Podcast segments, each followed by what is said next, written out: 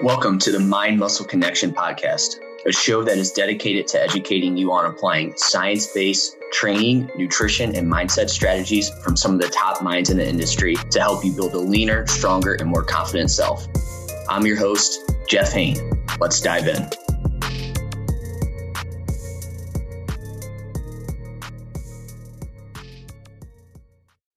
Hey guys, welcome back to another episode of the Mind Muscle Connection podcast. Today's a Q&A episode and I have three questions I want to dive into, but first before I do that, I just want to go over a few ways you can help support the podcast. So, if you are sick of just focusing on weight loss and instead want a body recomp, then my one-on-one online coaching program is for you. I help you lose body fat and build muscle with my body recomp training, nutrition, and lifestyle methods. We look at things like your lifestyle and biofeedback to individualize your training and nutrition program to you and your specific needs.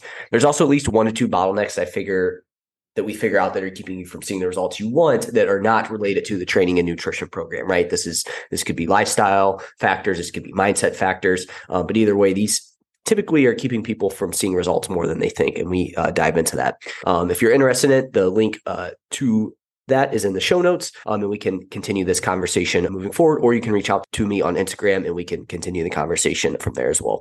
If you aren't interested in full coaching, I do one-on-one consultations where we troubleshoot any issues you have and or map out a game plan. So if you're interested in that, you can reach out and the link to it's in the show notes.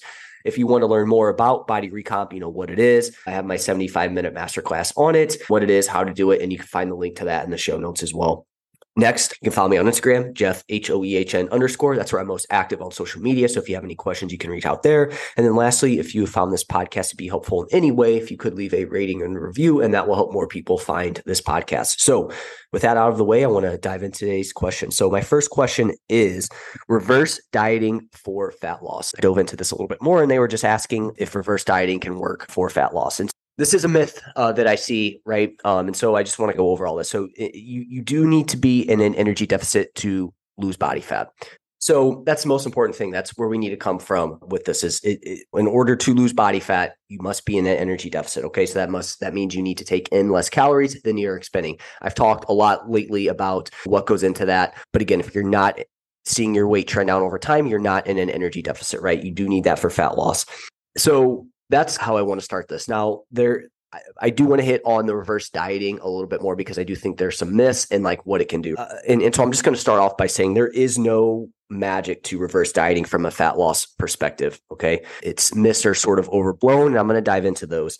But just want to briefly touch on if you or or a client is stuck from a fat loss perspective, you either need to run an energy audit, okay, to see if you're potentially missing out on any energy discrepancies, right? Whether that's from a movement standpoint, maybe you're not expending as much as you think, or from an energy inside of things, you're consuming more calories than you think you are, right? And this is typically what I see happen here, right? There, the person is consuming more calories than they think they are. And it's not that they're doing it on purpose, it's just that it's easy to overlook calories. So that's in most cases, that's what's going on. It's not necessarily the movement aspect of it, the because while we do have some sort of control over how many how much energy we expend throughout the day. A lot of it is not in our control. Movement's really the only thing we can do there. Other than that, it's up to your body in terms of how much you expend. So, what do we have the most control over? That's the energy inside of things, and that's the thing that that's usually the one that's going to vary the most from day to day, and it's the easiest to consume more calories than you think. The other time too is if you're stuck and you've lost say 10% or more of your body weight you may need to get back to maintenance calories for a bit of time there may be a little bit of this adaptation that's going on. It's going to be tougher for you to continue to lose more weight. You're going to have to really push through things like hunger, cravings, and it can just be really tough. At this point, for some people, it's better to reverse out. And we'll talk about this, get you to your maintenance calories for a bit, focus on adding muscle, just getting out of a deficit, an energy deficit for a period of time, because there are some downsides that come with it, and then returning back to a deficit later on at, a, at another period of time.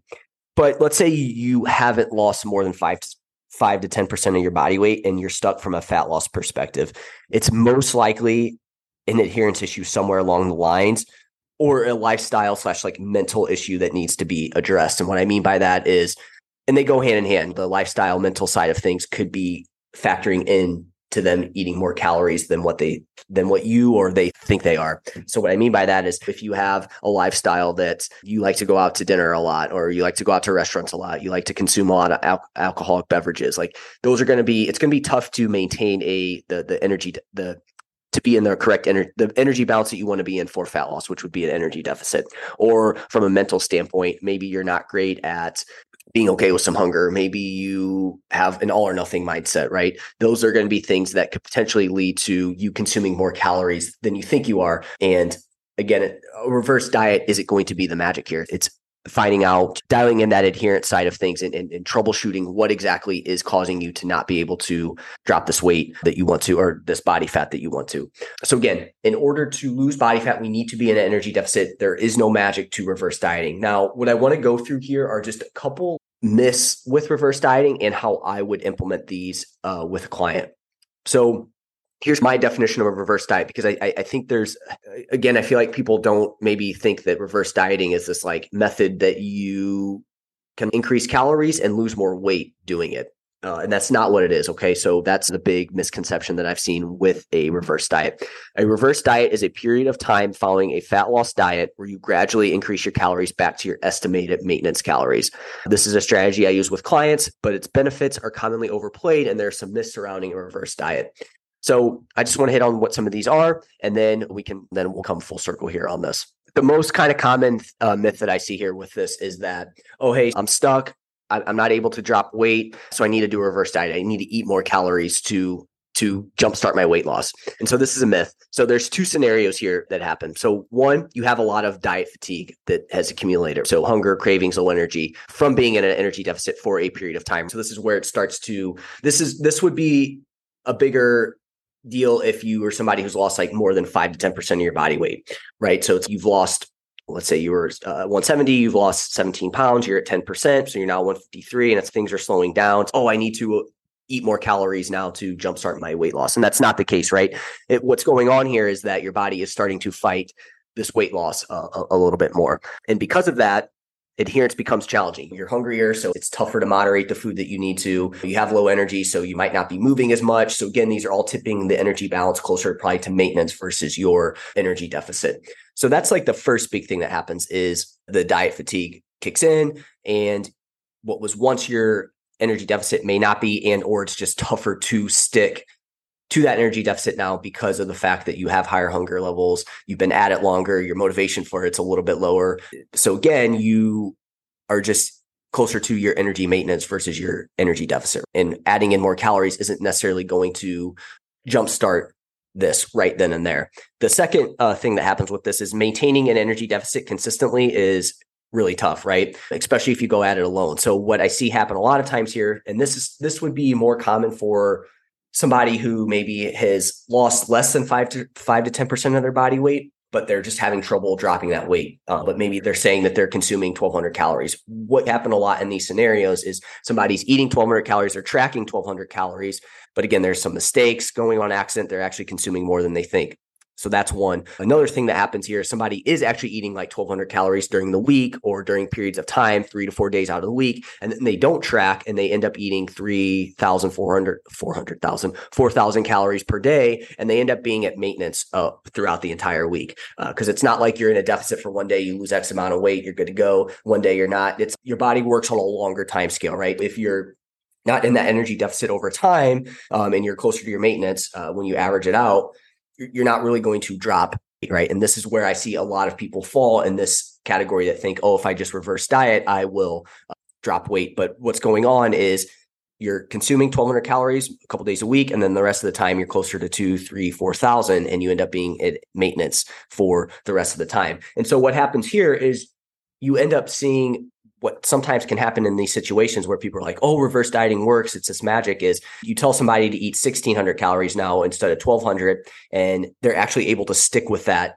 throughout through longer periods of time and that actually gets them into an energy deficit over long periods of time. So then they see their, their weight trend down. But in their head it's oh because i'm eating more calories now i need to now i can drop weight uh, because of that. But really it's the adherence aspect to it that is causing you to drop weight So that's the most common one uh, that I see. So a few other myths uh, that I'll see here with reverse dieting is it's going to increase your metabolic rate from previous numbers. So there's a myth that by reverse dieting, you're going to see an increase in your metabolic rate over your previous maintenance calories, right? So people think that if they reverse diet, they keep adding in calories, their maintenance is going to continue to go up.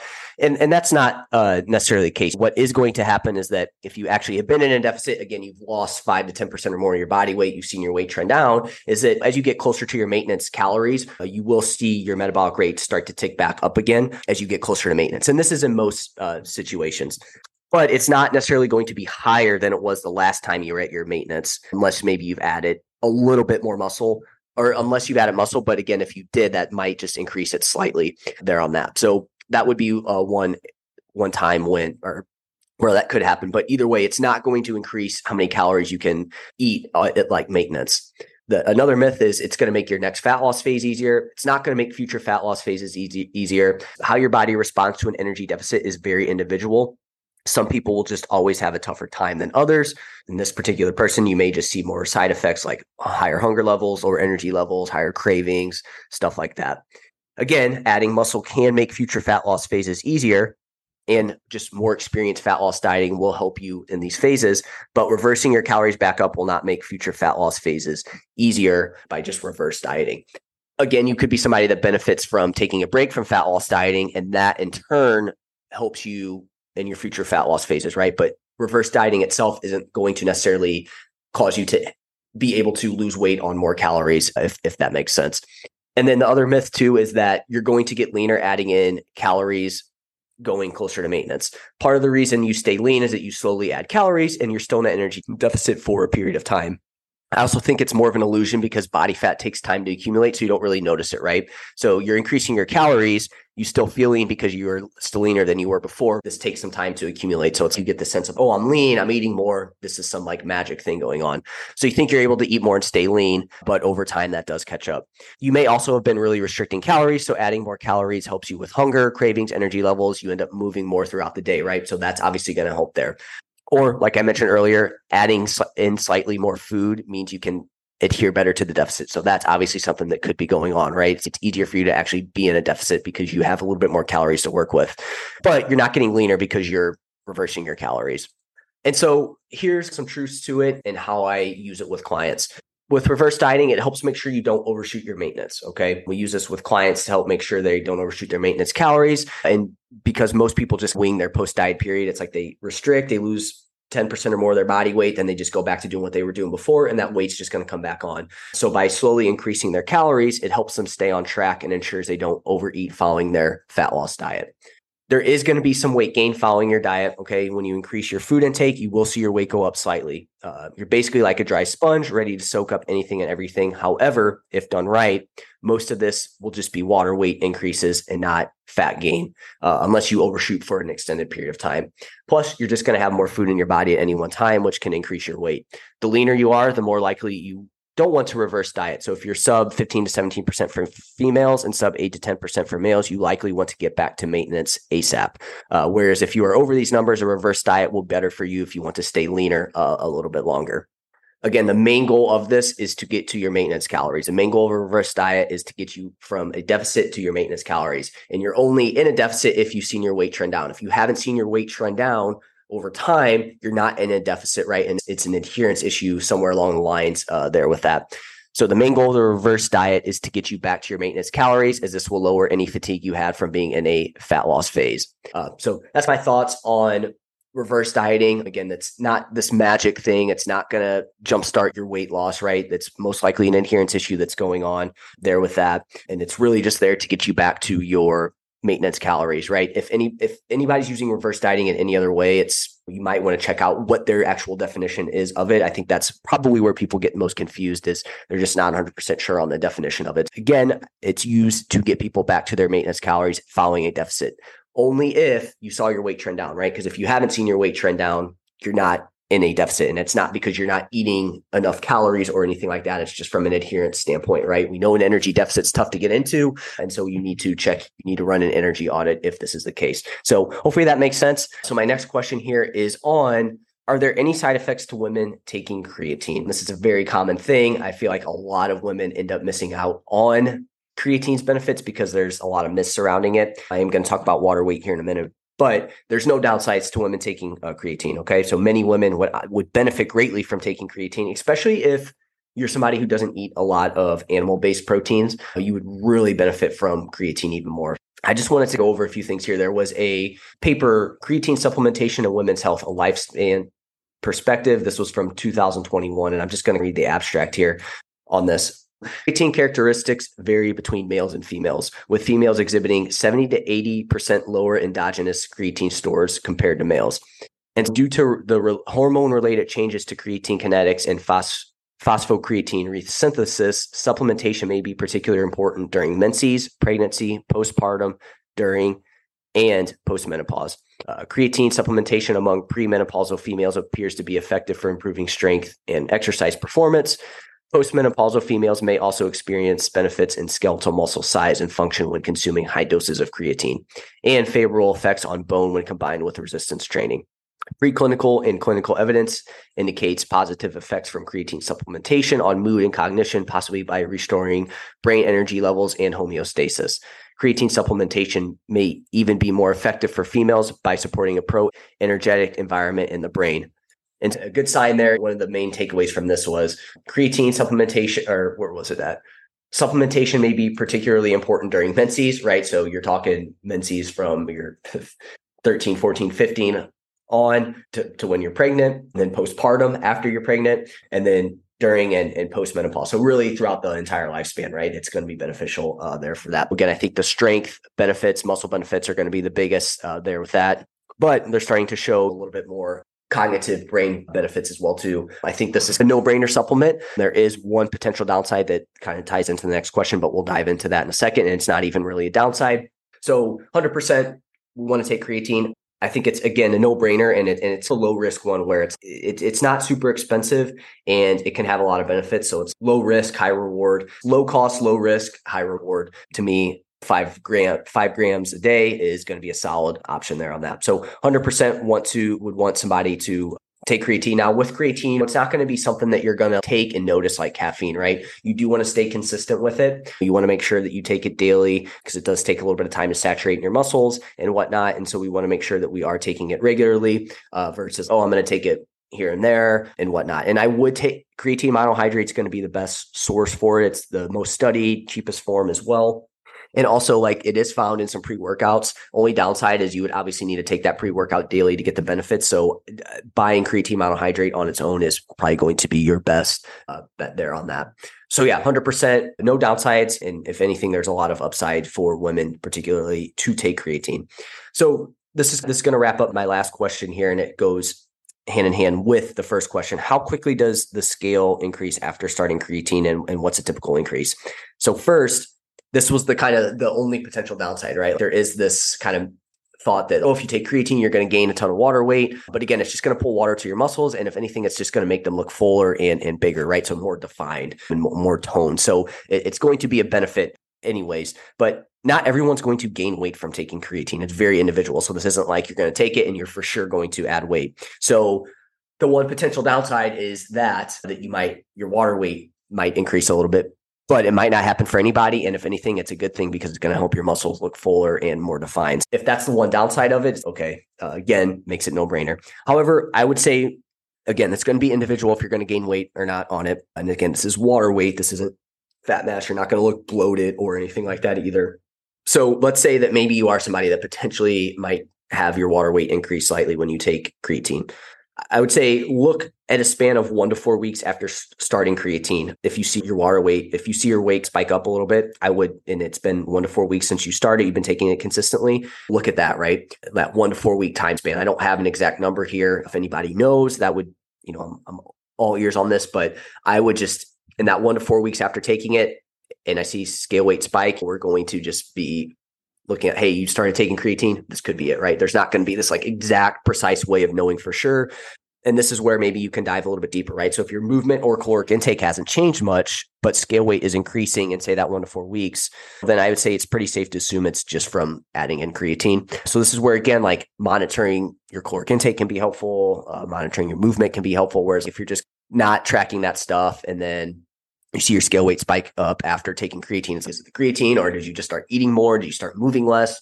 I, I think a lot of times this is where you could get in your head with this, and uh, again, tracking can be super helpful here to if this is something that is is an issue to, for you, right? Because it's if you are eating the same and movement is the same, it's okay. Even if you saw your scale weight come up a little bit, it's you're not gaining body fat at that point. As far as like how much, again, this is going to be hard to say. I would say anywhere from one to seven ish pounds. I'm just I'm just throwing a number out there uh, to be honest, but I would say that could be what in terms of water weight is anywhere from one to seven pounds. So don't be alarmed by that, especially if nothing else has changed. Now, obviously, if you had a ton of events, uh, you started eating a lot more, you might want to look at that. That's probably a bigger factor than the creatine. So I would say anywhere from one to seven ish pounds is completely normal. But again, just tracking it and being aware that, hey, if I just started taking creatine, this could be affecting things is, is going to help you there uh, with that. So would hate to see people miss out on the benefits because of the water weight uh, aspect of it, which again doesn't happen with everybody. And if anything, it's going to help your look overall. Yeah, just my thoughts on creatine. Hopefully that was helpful. So that's it for this episode. If you guys have any questions, let me know and I will chat with you guys next time. Thank you for listening. If you want more free content like this, follow me on Instagram at jeffh91 underscore or visit jhhealth.net. See you next time.